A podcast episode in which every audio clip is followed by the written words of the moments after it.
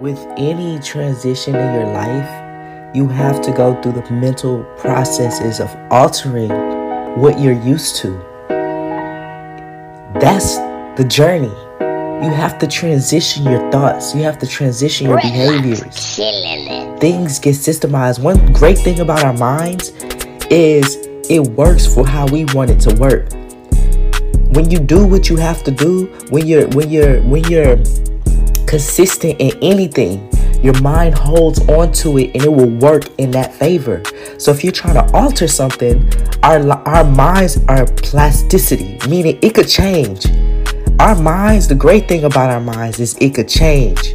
However, it needs the work, it needs your commitment so that it knows, okay, you're serious about this, you're doing it on a consistent basis. Let me go ahead and change my way of thinking and processing. But that takes time. That's a journey in itself. And that's what you have to conquer when you're trying to transition.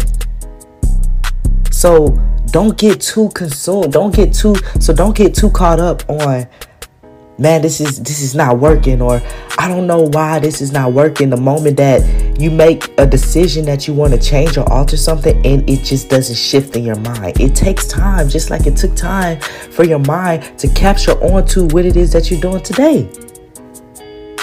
Let's be realistic. It's there, you got it, it's for you, right?